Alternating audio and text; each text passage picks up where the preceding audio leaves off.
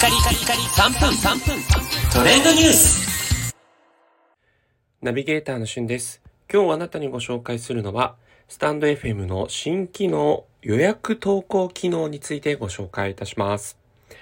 えスタンド FM のね、新機能を続々とリリースしておりますけども、新年始まって早々に収録放送の予約投稿機能の限定公開がスタートしました。これね、まだあの限定公開ということで、こちらの放送をリリースしている時には、まだあの全体にはリリースされてないということで、限られたまあ、どういうこう基準で選ばれてるかわかんないんですが、えー一部のえーユーザーの人に使える機能となっていますが、早々にですね、特に問題なければ全体リリースが約1週間をめどにされるということだったので、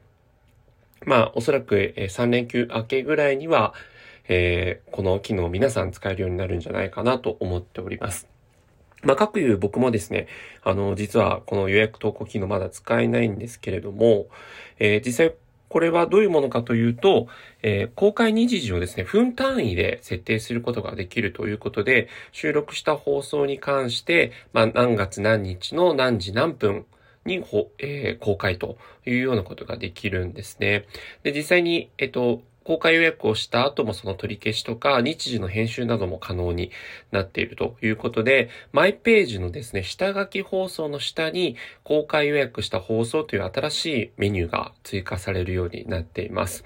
まあこれまでね、毎日決まった時間に収録放送を投稿している人とか、曜日を決めて投稿している人がね、つどつどこうアプリの操作をしなければ、えーなりませんでしたけども、まあそれが、えー一切ですね、えー好きな時にこう編集をして予約投稿できるということでね、ますます非常にこう使いやすくなると思うんですが、まあ皆さんこう何時頃ぐらいにね、アップしようと思ってるか決まっている人いらっしゃいますかね？僕なんかはあの実は、えーその日中にあげようということで、まあ、12時より前に、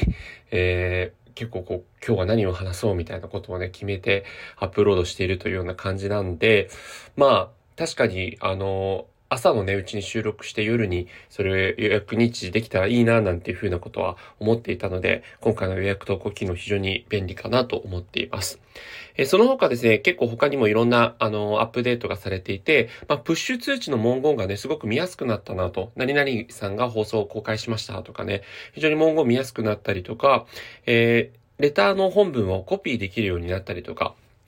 結構もろもろのアップデートがありますので、気になった方はスタンド FM の公式インスタグラムとかツイッター、ホームページ、ノートですね、をご覧ください。それではまたお会いしましょう。Have a nice day!